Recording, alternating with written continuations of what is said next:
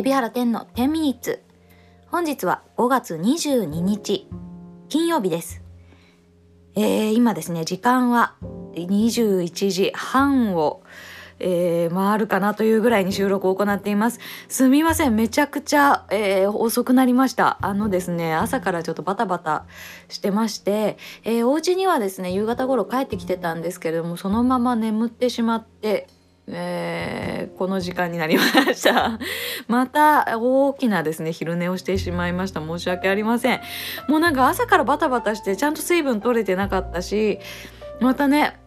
起きた時もうなんか喉がカラッカラで今もちょっとそんな感じなんですけどちょっとあの聞き苦しい点があるかもしれません。喉がガサガサしてます。すいません。えー、昨日もポッドキャスト聞いてくださいましてありがとうございました、えー、昨日は私が自炊の境地にたどり着いたと、えー、自分自身のためにお弁当を作るとモチベーションがアップするっていう話をね させていただいたんですけど。あの共感が得られてますかどうか。何言ってんのっていうそういう状況でもあるかと思います。まあまあまあ異論は受け付けます。ただあのコメントでえお弁当ではないけどお弁当とね同じような感覚で、えー、Amazon とか注文する時にギフト設定をすることで、えー、メッセージカードとかもつけられますよね、えー、自分へのえ、通販だったとしても、え、自分過去の自分からの贈り物のような感じでね、え、利用できるっていうそういうふうに書いてくださってる方もいました。あ確かに、えその通りですよね、えなんかそれも一つ今通販すごく使う機会多いと思いますからそういうことでちょっと気分を盛り上げるっていうのもいいと思います。私もですね、え実はそういうふうに自分自身の絵の注文で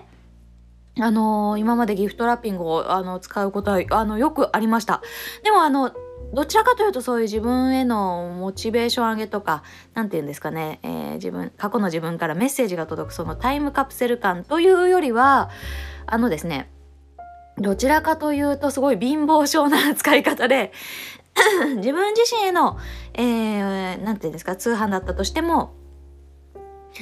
ギフトラッピングとかを無料でできる店舗さんとかあったりするじゃないですか。そういう時には、まあ、ものにもよります。あの、注文してる金額にもよるんですけど、えー、ギフトラッピングをつけてもらって、えー、ちょっとね、えー、ご近所に、えプレゼントをしなきゃいけないとか、えー、なんか手作りのプレゼントを持ってかなきゃいけないとかそういった時にその、えー、ギフトラッピングのリボンとか メッセージカードとか、えー、ね包装紙とかを再利用させて いただいていると、まあ、そういう使い方をねしておりました。まあなんかあの100均とかでもねあのラッピングは可愛いのたくさん売ってますけれどもちょっとねあの そのためだけに買いに行くのもあれなのであのちょそういう貧乏症な使い方をしています。あの大っぴらにはあのおすすめはできないかもしれませんけれども、まあ、こういった使い方はよろしいかと思いますよ。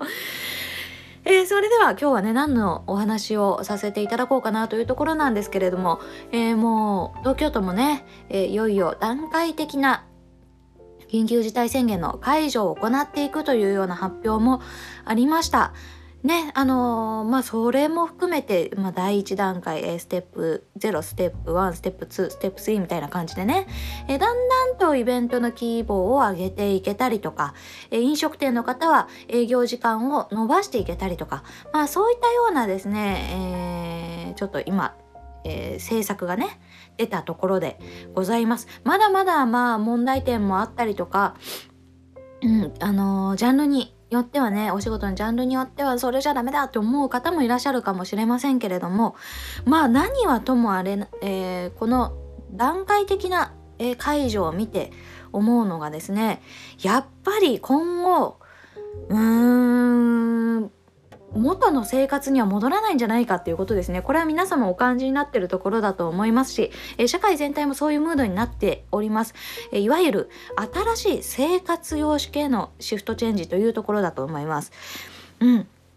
あの、私も調べたんです。えっ、と、厚生労働省の、えー、新しい生活様式ということへの提言っていうのが、提言っていうのかな？が、あの、出てるんですけれども、えー、今後やっぱり同じような生活には戻ったらね、えー、どこでパンデミックが起こるかわからないっていうところで、えー、生活様式を世界的に変えていかなきゃいけないっていうところでまずまあちょっと今の段階の提言なのですごい厳しいです。新しい生活様式の提言厳しいんですけど、また、うん、いわゆる自分でできることは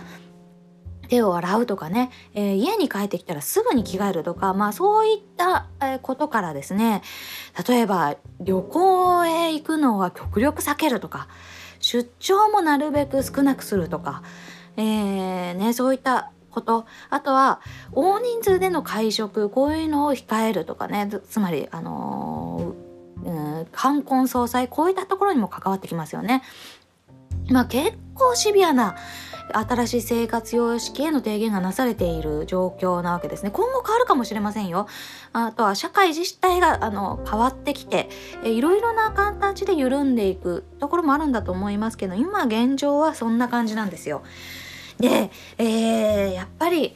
えー、なんかね不満ばかりも言ってられないというか頑張って私たちも協力して、えー、なんとか、えー、密を避けつつ、えー、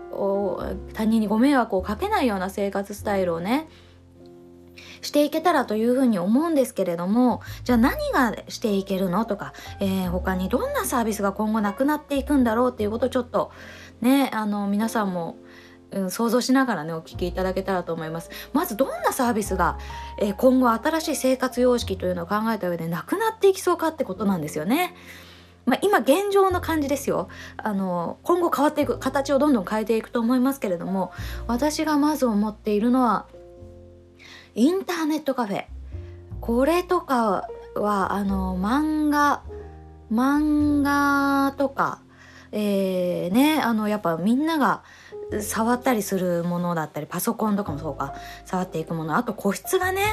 なかなかに衛生管理難しいところかと思うのでこの辺りはどうなっていくのかなっていう感じです。今現状のままでは続けていくのってすごく難しいんじゃないかっていうふうに思っていますね。うん。あとは回転寿司とかね。あの回転寿司チェーンによってはあのカバーをしてくれる回転寿司とかもありますけれども、まあ、町の回転寿司屋さんとかはカバーしないお寿司が回ってたりとかね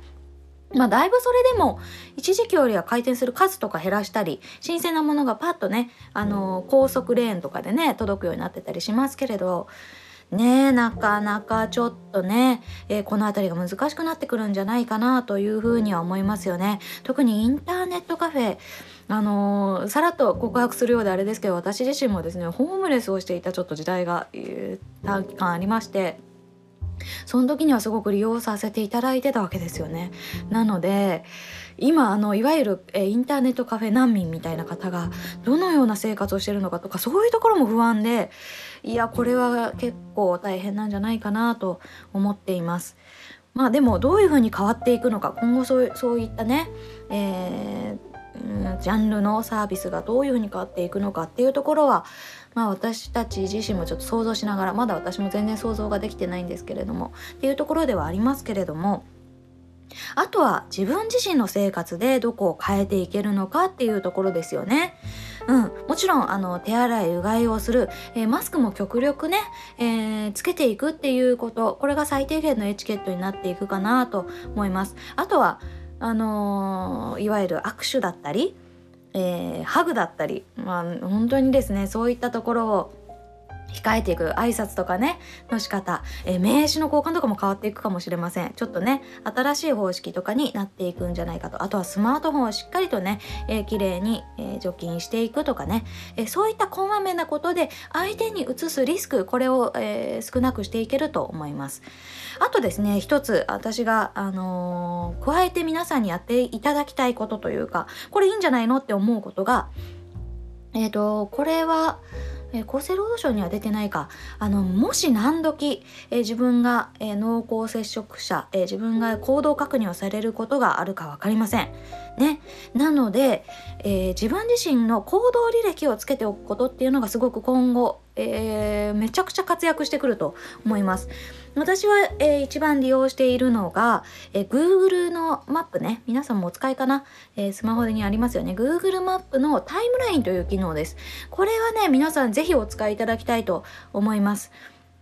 あのー、位置情報を常にオンにして、えー、そのままスマホを持ち歩いているだけで自分が何時にどの辺にいるのか、えー、どんな電車に乗ったのか、ね、そういった情報が全て記録されます、えそうすることによって例えば「あなたはこの日何してましたか?」って言われた時に「えー、っとえー、っと」ってそしてスケジュール帳を見ただけでは、え探れないような細かなことまで、えしっかりと記載されていきますので、えこれはね是非使っていただきたいと思います私はもうずっと前から利用をしているんですけれどもまあえー、これを利用することによってあの確定申告がすごい楽になりましたね。自分があのあれこれ何のレシートだったっけとか思うことはあるんですよ。領収書これ何だったっけって。そんな時にその日の行動履歴探るとあこれそうだそうだ。あこれ経費のやつだとかね。そういうふうにね探っていけたりとか割と行動履歴をしておくと日記のような感覚でめちゃくちゃ便利なので私はそれそのものが日記代わりとして私日記をつける習慣はないんですけど日記代わりとしても活用できるのでこれをしていただくのもいいと思います。ね、まあそれを見返すことによってあこんなところに行くのはあちょっと避けた方がいいのかもなとかね、えー、そういうような目なんかそういうイメージもねしやすくなるかもしれません、えー、自分が歩いてる距離とかもね、えー、計算しやすいかもしれません。結構いろんなことで、えー、使い勝手がいいと思いますので Google のタイムラインぜひ入れてみてください、まあ、位置情報を常に許可するのでねバケットだったりとかあえっ、とちょっとうちの Google は反応しました。すいません、えー、バケットとかあとうん電池が食うのがね早くなったりはしますけれどもその辺はちょっとご勘弁いただいてよかったらあのお試しください。ではそろそろお時間でございます。えー、お知らせをさせていただきます。あ、今日ちょっとあのお知らせもあるから少し長くなりそうだな。あのですね、えー、6月の6日、来たる6月の6日に、えー、私の、え友人でもありますカレンさんが、え誕生日記念の、え個人撮影会を開催するそうです。おめでとうございます。6月の4日かな、誕生日ね。えー、ということで、えー、撮影会を、えー、再開するとのことです。ただまあコロナの対策もありますので、え個人撮影会で、え行っていく。あとね、なんか、あの最後5部かなで、誕生パーティーもやるんですけれども最小人数でですね開催をということで、えー、大人数ではは受け付けないというような感じでやらせていただこうと思っているそうです。えー、で私自身も私もですねカレンさんのその、えー、撮影会のお手伝いとして、えー、参加参加というんですかね。行く予定です。受付やります。はい。なので、えー、よかったらですね、ぜひ私も6月が実はお誕生日なので えー、お祝いをしていただけたら嬉しいなというふうに思います。まあ私も、えー、カレンさんに代わって除菌だったり、あの会場内の除菌だったりとかね、えー、皆さんの、えー、手のね、除菌だったりとか体調チェックとか、そういったことも行っていきますので、ご協力をいただけたら嬉しいです。で、まあそのカレンさんが考察をしてる間、タイムキーパーとかやるんですけれども、私割とね受付にいるの古刹だからすごい暇なのでよかったらその古刹の、えー、時間ね、えー、空いてる時間に私は私で、えー、1個そこにある机というかあの受付テーブル借りてえー、えー、マンマンツーマンえー、なんつうんだろうな、えー、マスク喫茶みたいなのを開催しようかなと思って。なので、えー、ちょっとね、えー、第5部の、えーえー、カレンさんの誕生日パーティー、これ私も一緒にね、参加してお祝いしようと思うんですけど、これには参加できないとかいう方ね、いらっしゃいまして、でも私にもお祝いしたいというような方がいらっしゃったら、あの、よ、よかったら、えー、そのマスク喫茶に 来ていただけたらと思います。えー、時間でね、えーこう料金を設定してやっていこうと思いますのでそんな法外な金額は取りません。あのお茶代とかぐらいであのやらせていただこうかと思いますので多分あのよかったらそれをに来てくれたらいいなと思います。はい。そんな感じで、えー、以上お知らせでございました。ではまた明日お会いしましょう。じゃあね。バイバーイ。